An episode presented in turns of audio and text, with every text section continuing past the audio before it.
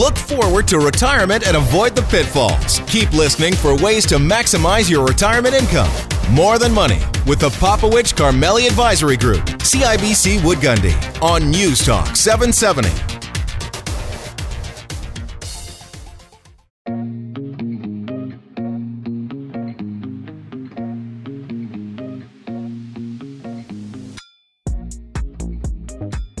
Lifestyle matters. It's more than money. I'm Faisal Karmali, my co-host here, Dave Popowich. How you doing? I'm great. How about you?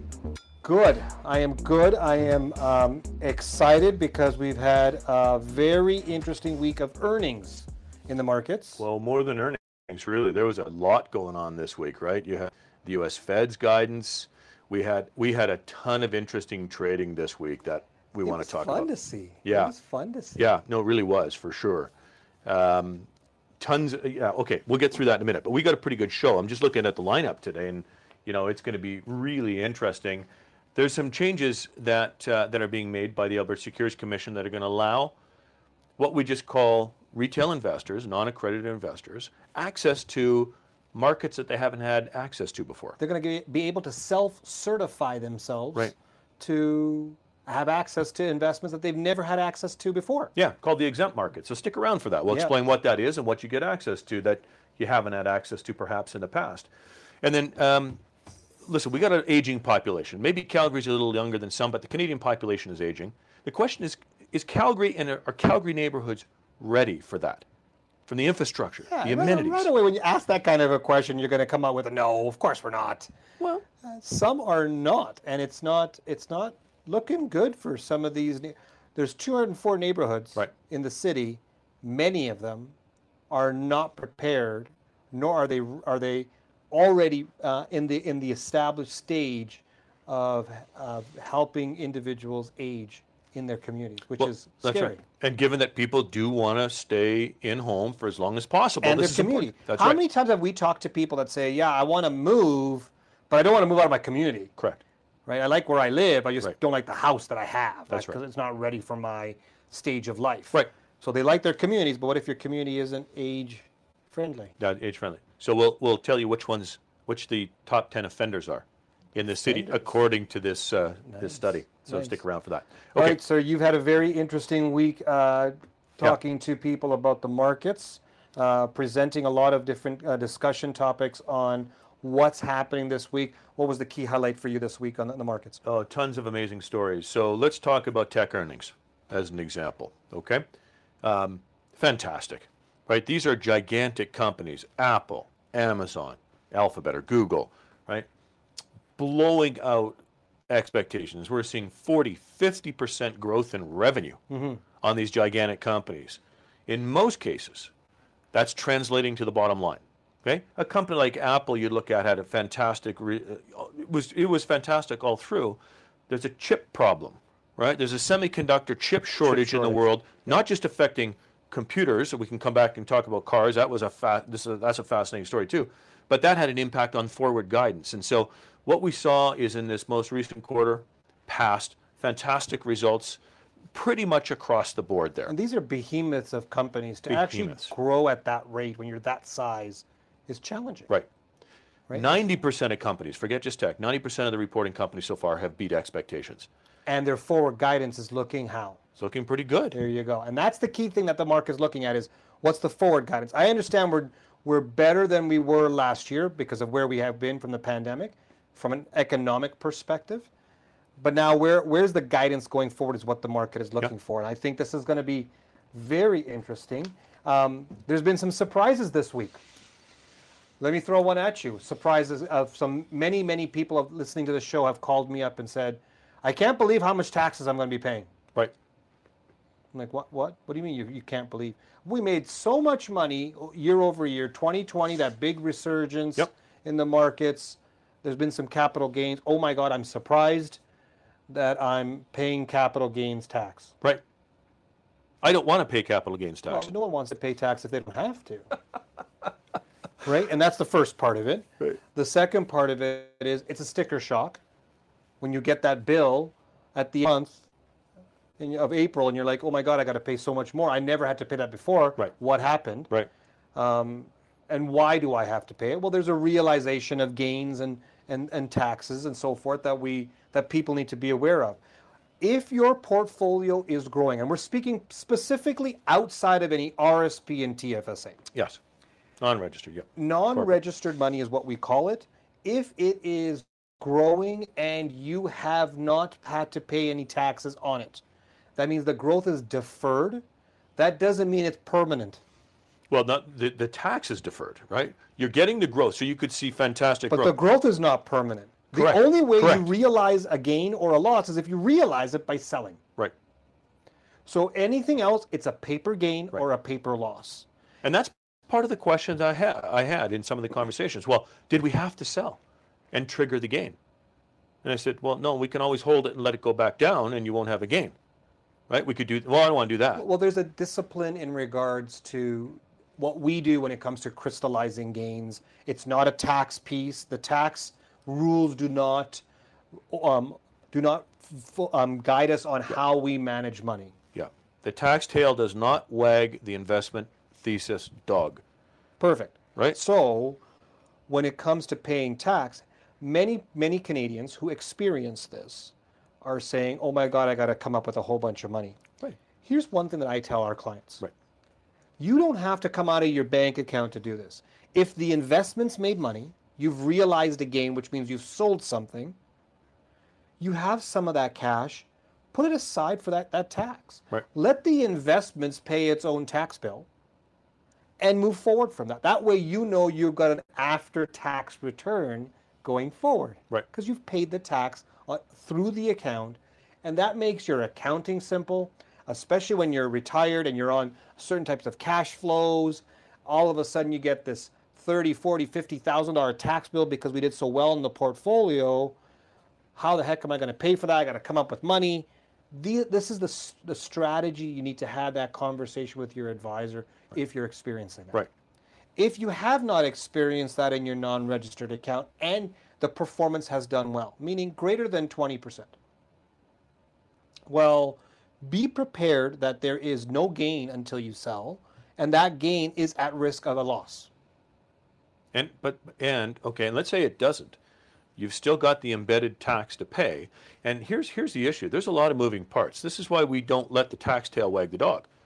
What happens if you had deferred the gain? And at some point in the future, the government changes the, the capital gains inclusion tax. Which we were all nervous about.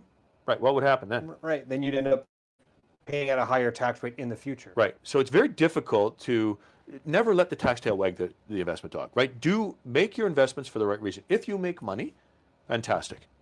Right? Fantastic. You'll have to pay some tax at a preferential tax rate. Buy for the right reasons is what you're saying. Correct. Sell for the right Correct. reasons, and those those reasons are not always focused on tax. Correct. Tax is one of the pieces. It's not the piece. Right. Right. It is important, but people have to recognize that taxes change too. So if there were capital gains included in here and you paid tax at a 50% inclusion rate and things changed and it's 75%, you know what? You're going to look back and you're going to say, gosh, I'm sure glad I took it at that time. Yeah. right? So there's a whole bunch of moving pieces, and this is I want to focus on. I want to make sure we focus on doing what's right for the investment. Don't be blind to tax, but make sure you're making the right investment choices. So investment and tax, two important pieces on how to bulletproof your retirement. We're going to discuss that at our upcoming webinar on Tuesday, May 18th, 7 p.m. live online. You need to register for this. So go to morethanmoneyradio.com. That's morethanmoneyradio.com to register. You may, you may have access to new markets and new investments. Stick around after the break. We're going to explain to you what you may have access to. You're on 770 CHQR and More Than Money. Welcome back here with Dave Faisal on 770 CHQR and More Than Money. This show is about education, it's about finance, it's about lifestyle. And I think one of the things that I'm most proud of is the fact that we keep people educated about what's happening, not just in the markets and lifestyle, but what their options are. Um, and, and this segment in the show is going to be about education because there's some changes here for regular investors, what we call retail investors, and what they can get access to. Yeah, wh- and let's look back in time where there were opportunities for the average investor to go out and buy, let's call them securities, investments, usually stocks, bonds, mutual funds, GIC, stuff like that. There was another market out there that's called the exempt market Right. that um, you actually either had to be in the know, you had to know who was involved, you had to be a certain type of investor, um, or you had to be a a portfolio manager, institutional money manager, similar to what we are. Right. Or have a certain amount of wealth, right? Or, Yeah. or, or You have to qualify. right? To qualify. You have That's to right. qualify. Yeah. And I think what, what the Alberta Securities Commission is doing now is allowing more and more people access to these types of investments, considering that some of these investments are a good opportunity for investors to get involved in. Right. There's just a big hurdle they had to go over in the past. So how do we how do we actually get them the exposure to these types of investments? without exposing them to risks they don't understand, right? So, so it's just not for everybody necessarily, but for those that are interested, they'll have an opportunity to educate themselves about it and get access to these markets that they otherwise would have had access to. Sounds like the free market. wow. Well, listen, we've got Denise Weeres, who's the director of New Economy, Alberta Securities Commission. She's going to help us understand what these changes are. Denise, welcome to the show. Hi, thanks for having me. All right, hopefully we did some justice to what you're going to talk about here in terms of the setup. But why don't you start by telling us a little bit about what this new exemption is? Sure, happy to. So this exemption, uh, we call it the self-certified investor exemption, but you can call it the savvy exemption if you like. Um, it was one we just adopted here in Alberta and Saskatchewan um, on March 31. And it's actually it's part of a broader slate of various initiatives we're undertaking to try to, you know, see if there's ways we can better facilitate sort of access capital for Alberta businesses, but still protecting um, investors. You know, in particular, we've been looking at ways we could maybe help with um, you know, some of the efforts for diversifying the economy, and is there, you know, special or different uh, considerations in that space and sort of the technology space in, in raising money? Um, you mentioned, you know, sort of the, uh, you know, wealthy individuals and institutions. That's the, you know, accredited investor exemption, and it is by far the most used.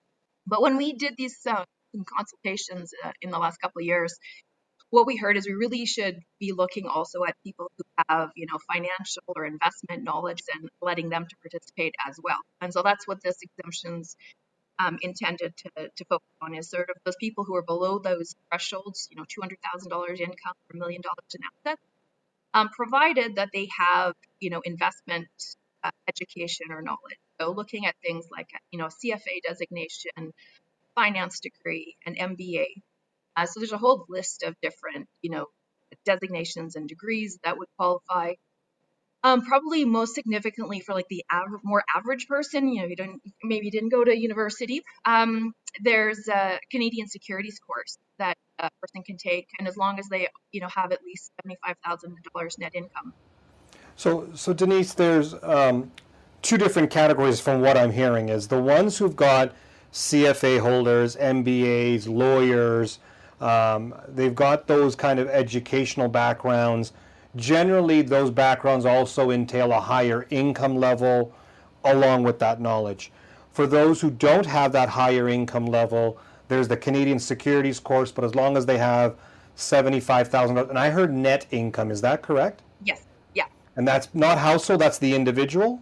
So you can, you can qualify um, if, if you have the Canadian Securities course. You can qualify either if you yourself have seventy five thousand dollars net income or household one hundred and twenty.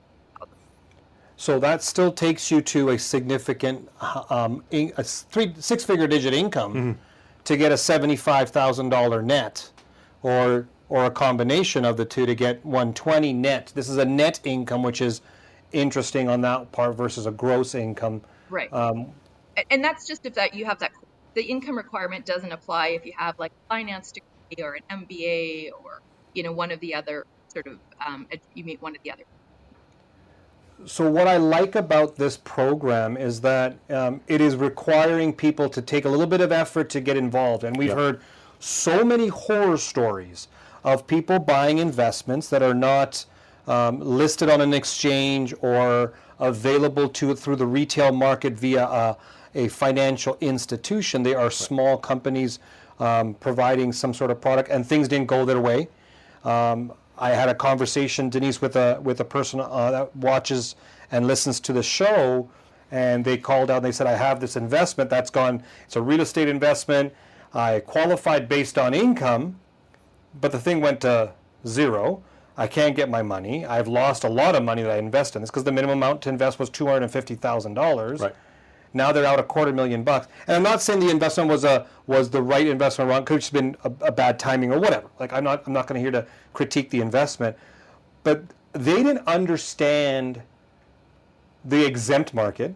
They didn't understand all of the ins and outs of that. So my question is, I have a lot of people that I know, MBAs, Yep. CFAs, lawyers, who don't read all the documents that are out there that can tell you what could happen in a worst case scenario. So from the Alberta Securities Commission's Yeah. perspective, how how should investors protect themselves because they're going to get a 200 page document with some legal pieces and jargon that they may not understand um, and it's it's the ability to purchase and yeah they can take their time to read it Yeah. i don't know how many people read every single document on the exempt the om the offering memorandum or anything like that because that that's my I'm, i can't fall asleep material Right. right i use that for for curing insomnia and so, Yeah. how do how do how do we protect those individuals who really not understanding everything they're getting into, and and and what what are some tips you can provide them? Sure. So on this particular exemption, we built in some conditions to try and address those those, those issues that you just talked about. So in addition to sort of that financial and uh, you know investing education, some of the other things are um, you know there's a requirement that they uh, sign a document. It's about eight pages long, and it, it goes through a bunch of uh, different investment risks, like special things that you know in the exempt market and the private market um, you know, there's different considerations. So try to drive those home. Um, you know, explain to them the things that they should be asking, um, you know, and need to understand, and make them acknowledge multiple times. Okay, I got that. I got that. I got that. That's part of it.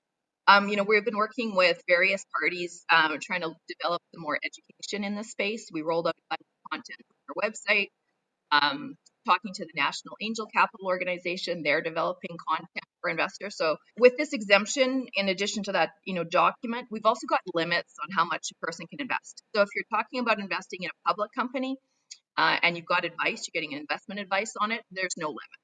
But if you're talking about like a private company, uh, early stage, you know, uh, investment, then uh, the idea is this is supposed to give you experience investing, not lose your shirt. Um, so the uh, limits are uh, $10,000 in any one company um, in a calendar year, and to sort of encourage diversification, what $250,000 and all you can afford to lose in one company, you know, spread it around. So $30,000 in a year spread out amongst multiple companies. And really it's to help, you know, maybe the earlier stage young uh, investor, you know, start to get some exposure, maybe be able to participate in some of these angel investor networks, um, and you know, get experience working with others and understand the space. I like the fact that they've got limits on these dollar amounts, so you don't lose everything. If you if you can risk ten thousand dollars and you have income level limits, these are the things that we have to take into account when we take on a client. Yeah. Right? We have to look at their overall situation. There's two things we also have to look at is it's called KYC, know your client, and it's KYP, know your product. If you don't understand it, don't buy it. And I think that's one thing that we want to share with everybody. If you don't understand and you still are interested, get the advice and information. Right. Sit down with experts who understand this stuff and can explain it to you so you know the pros and cons. We could be talking about this for hours because Yep. I think I'm so excited about the opportunity for Albertans to get into this, but I'm also excited about the fact that we are having some rules and some understanding on uh, under, understanding on how to actually purchase these investments. So Denise, thank you so much for uh, for joining us today on this on this great topic. Yeah, thank you so much. We really hope to help get the word out so people understand the options available to them. So I appreciate the opportunity to speak. with you. Thanks. Where, where can they get more information if they want to invest or want to get, understand how the, these new rules apply? Sure. We tried to roll out some plain language web content on our website, so Alberta um, securities.com. Um, you can uh, find it there um, under the small business section of our website. Great, Denise. Thank you very much. We've been uh, joined by Denise Weeres, Director of New Economy, Alberta Securities Commission. Uh, we have to make sense of all of this stuff. Total wealth. It's private companies, it's public companies, it's closely held businesses, it's land and real estate, all of those things. We're going to discuss that at our upcoming webinar. And that's the five pillars of our investment strategy that helps individuals transition to and live in retirement. If you want to learn about those five pillars, we'll be explaining it to you on Tuesday, May 18th, 7 p.m. live online. Now you need to register for this, so go to morethanmoneyradio.com. That's morethanmoneyradio.com to register. You know, our Calgary's neighborhoods is Calgary's infrastructure ready for you as you retire. Stick around after the break. You're on 770 CHQR and More Than Money. Welcome back. You're here with David Faisal on 770 CHQR and More Than Money.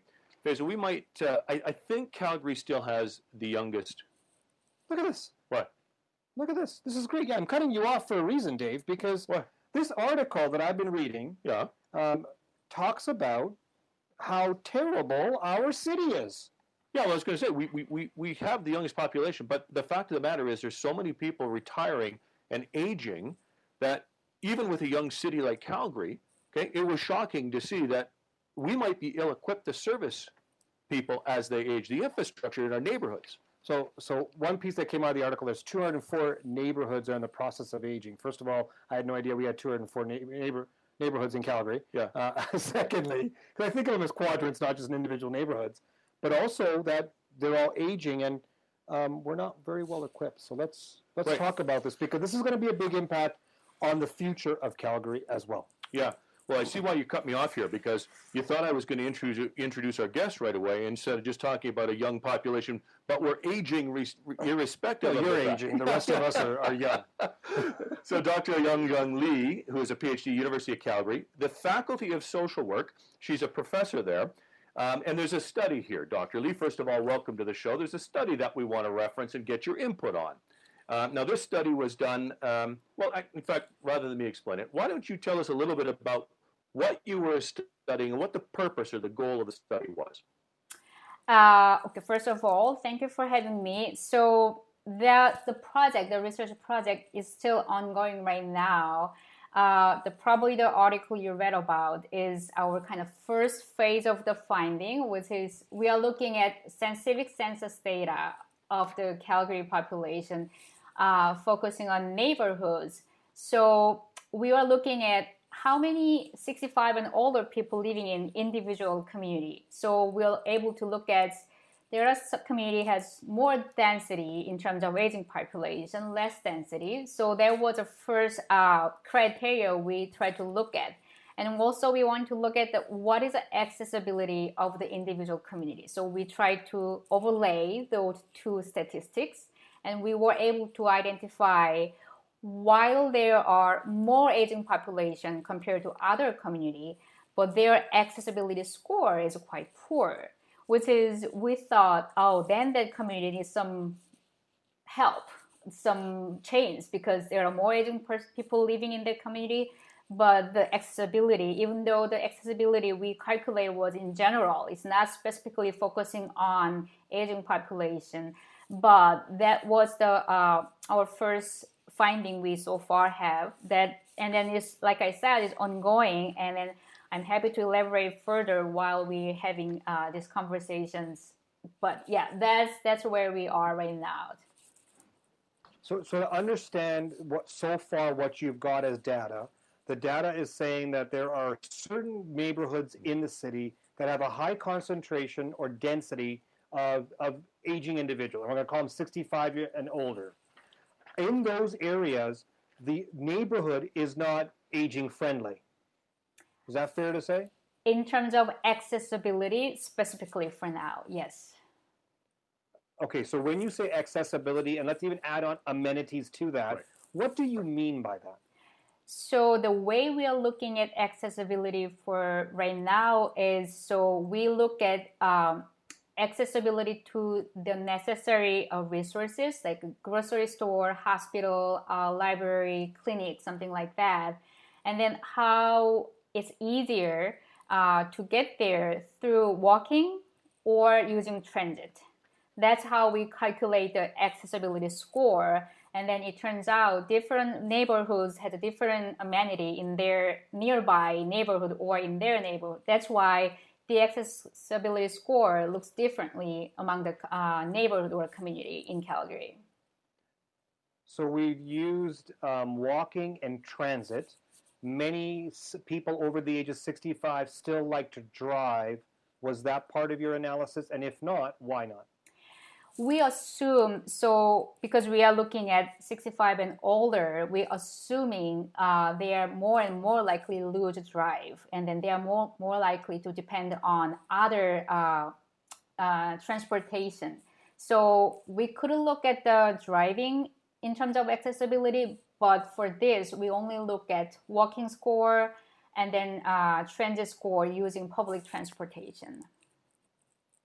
So if any of you listeners out there or viewers are saying, wait a minute, I'm over 65 and I still want to drive my car and you're not happy with that comment, just send an email to Dave Popowich. Get mad at him because he wanted me to ask that question. So I think that's that's an interesting piece with Right. the change in technology, such as companies like Uber uh, and taxis and so forth. That will also make it accessibility. Could we? Would you be looking at changing the the parameter, the variables to include that? Because there are some neighborhoods in Calgary that, regardless within a five kilometer drive or whatever kilometer, let's use five as the number, transit or walking, it is still terrible to get those amenities. Right. But there are a lot that may not be able to walk to or have easy transit. Is that a transit issue, or because they, they can take an Uber or they can get uh, drive themselves? That that's still within that five kilometer. Do you see that that where I'm kind of going with this is that it may not be as bad as we think. Because when I read the article, I'm like, oh my god, and then I had to realize that it was we were looking at two forms of transportation, either by foot or by city transit. That could be a city transit Right. issue, even though many uh, many people over the age of 65 are taking Uber or driving themselves. Uh, Dr. Lee, what are there specific communities that you can identify uh, for us in this that you've got you've got concerns given the criteria you've laid out? Yes, so I have the table right now just in case of I'm getting this question. So if you are interested in the specific name of name of the neighborhood, I'm happy to go over very quickly. Uh, so basically, we are looking at the the percentage of the 65 older population at the individual community. And then according to WHO's, the World Health Organization def- definition, there is different uh, criteria. So when there is more than 7% of 65 and older, they call aging society. And there are more than 14, they call aged society. And then there is another uh, criteria, which is there are more than 20%, they call super aged uh, society. So we adopted that criteria. So we identify which community is a super aged community. And we were able to identify 26 super aged community in Calgary. And then and add on that, we overlay, like I said, accessibility score. So when there are super society and super community, where is a poor accessibility score? And then we came up with Sidon, Shawnee Slope, Maple Ridge, Point McKay, Parkland, Greenwood, Greenbriar, Varsity, and uh, I, I don't really know how to say correctly. I think it's Midnapore, the name of the neighborhood. Midnapore, Yes. Or, yeah. Yeah. So is that the lower on your score or higher on your score? uh, there, those are. Do they are score well or do they? those are first meet the criteria in terms of super ages, and then those are accessibility score is below average of the entire city. Below average. Average. The lower- Gotcha. Do we have the opposite on, on your list there? Which ones did very well above average on the score? Oh, that same group? it is in my the raw file, the raw data. I haven't really uh, rank ordered right now in, in front of me, but Okay, not Yeah. problem. We'll do that in a follow up. We'll do that in a follow up. yes, Which one's past the grade? Sounds like I'm at home in my report card. Exactly. Which ones did you do terrible at? This one? Oh, that one. What about the other one well? No, We're not focusing on that. We're going to focus on. see the bright Listen, side. Dr. Yeah. Lee, we're quickly running out of time. I, I, I want to thank you for taking some time to share the uh, to share your study, the work you're doing. I get it's ongoing. We'll keep in touch, um, and we look forward to the conclusions and what can be done about improving the infrastructure, accessibility, and so forth. Right? I think you're asking some really good questions about uh, you know other elements that could be included to help overcome some of those deficiencies. So thank you, Dr. Lee, for your time today. Can can I actually make a one last quick announcement, if you have a time for that? So, like I said, this research is still ongoing, and now we are at the stage of actually uh, recruiting the older adults living in specific community for data collection. So, if anybody who are listening to this TV uh, radio show who are 65 and older, and if they are living in uh, out of the the following eight community, which is I'm gonna name it: Shawnee Slope, Hounsfield Heights, Varsity, Chinatown, Marlborough, Forest Lawn, Abbeydale, and Saddle Ridge. If you guys are living one of those communities, please contact me, and I'm happy to uh, recruit them as participants for my research. Fantastic. Any of you watching or listening to this, feel free to reach out to us at morethanmoney.ca. We will pass on the information to uh, Dr. Lee as well. Uh, if you're interested in participating in her study, this is fantastic. I think this is some good information, not only for us to understand how the city is, but also helps us understand how we need to change Yep, yep. in the city, some sort of planning, policy, structure. So this is a great job. Thank you, Dr. Lee. We've been joined by Dr. Young Jung Lee, uh, who's a PhD, University of Calgary, Faculty of Social Work, uh, professor there. Um, we have got to make sense of the whole lifestyle. I mean, clearly, where you choose to live is part of the lifestyle, right? How you plan to live, um, what experience your money is going to provide to you, right? That is the focus of our upcoming uh, webinar. Yeah, that will be talking about all your benefits of lifestyle bulletproofing your retirement on May 18th, 7 p.m. live online. Now you need to register for this webinar. So go to morethanmoneyradio.com. That's morethanmoneyradio.com to register. All right, join us after the break as we pull everything together. We're, uh, you're on 770 CHQR in More Than Money. Welcome back here with David Faisal on 770 CHQR and More Than Money. Um, Faisal, there was an interesting article that you were reading um, that we were referencing. Can I just set this up a little bit different because Okay. I do this to you all the time. Poor poor Dave Popowich. So because I have no life and I do all this early in the morning, I wake up very early. I do I do quite a bit of reading, about three to two to three hundred pages worth of reading every morning. Yep. Looking at all the information, analysis, data, so forth that's happening around the world. I've been doing this for many, many years, decades in fact, and that's just been part of my habit. And then when I come across some data, I get very excited and I go, "Hey, Dave, here!" And I throw these papers on his desk, and I say, "Here, read this because it's cool. You gotta understand it." And Dave's like, "Shut up!" with some of the words he puts on after that, and then and then off I go. But I do that not only to you, everybody else in the office. I'm like the mailman in the morning as I come in, and you got to read this, and you got to read this, and you. And so this this set of data has really caught my attention because it's now I call it level three data. Level Okay. one is initial ideas. Level two, some more subsequent information. Level three is now confirmation data. And confirmation data to me is something where I start getting really concerned or thought, uh, thinking about. Um, in this data, uh, which which is confirming some of the theses that we've been talking about for a few weeks now, and one of them is um, this market is uh, is posed to potentially take a pullback Okay.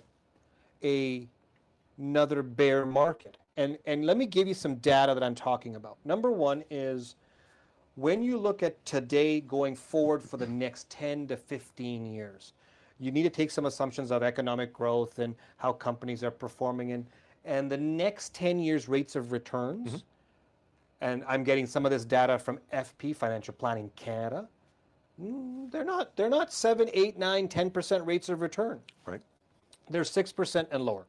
So FP Canada does some great work on forecasting future rates of return. So those are low. So that's that's the second level that got me thinking, okay, what needs to happen to get these numbers in order? Because we're we're tracking way higher numbers in the past 10 years. How's that going to happen in the next 10 years? Well, there's got to be a pullback in the market to get those averages to work out. Right. Okay. Where's the where's the issues? So the issues are when it comes to inflation, interest rates, how does uh, valuation of companies look, and so forth.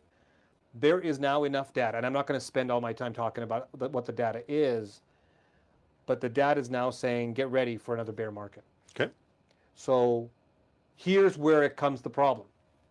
People have been ha- happy seeing their numbers in their portfolio. They see double digit, high double digit numbers, 20, 30, 40%, depending upon the, the structure of your portfolio.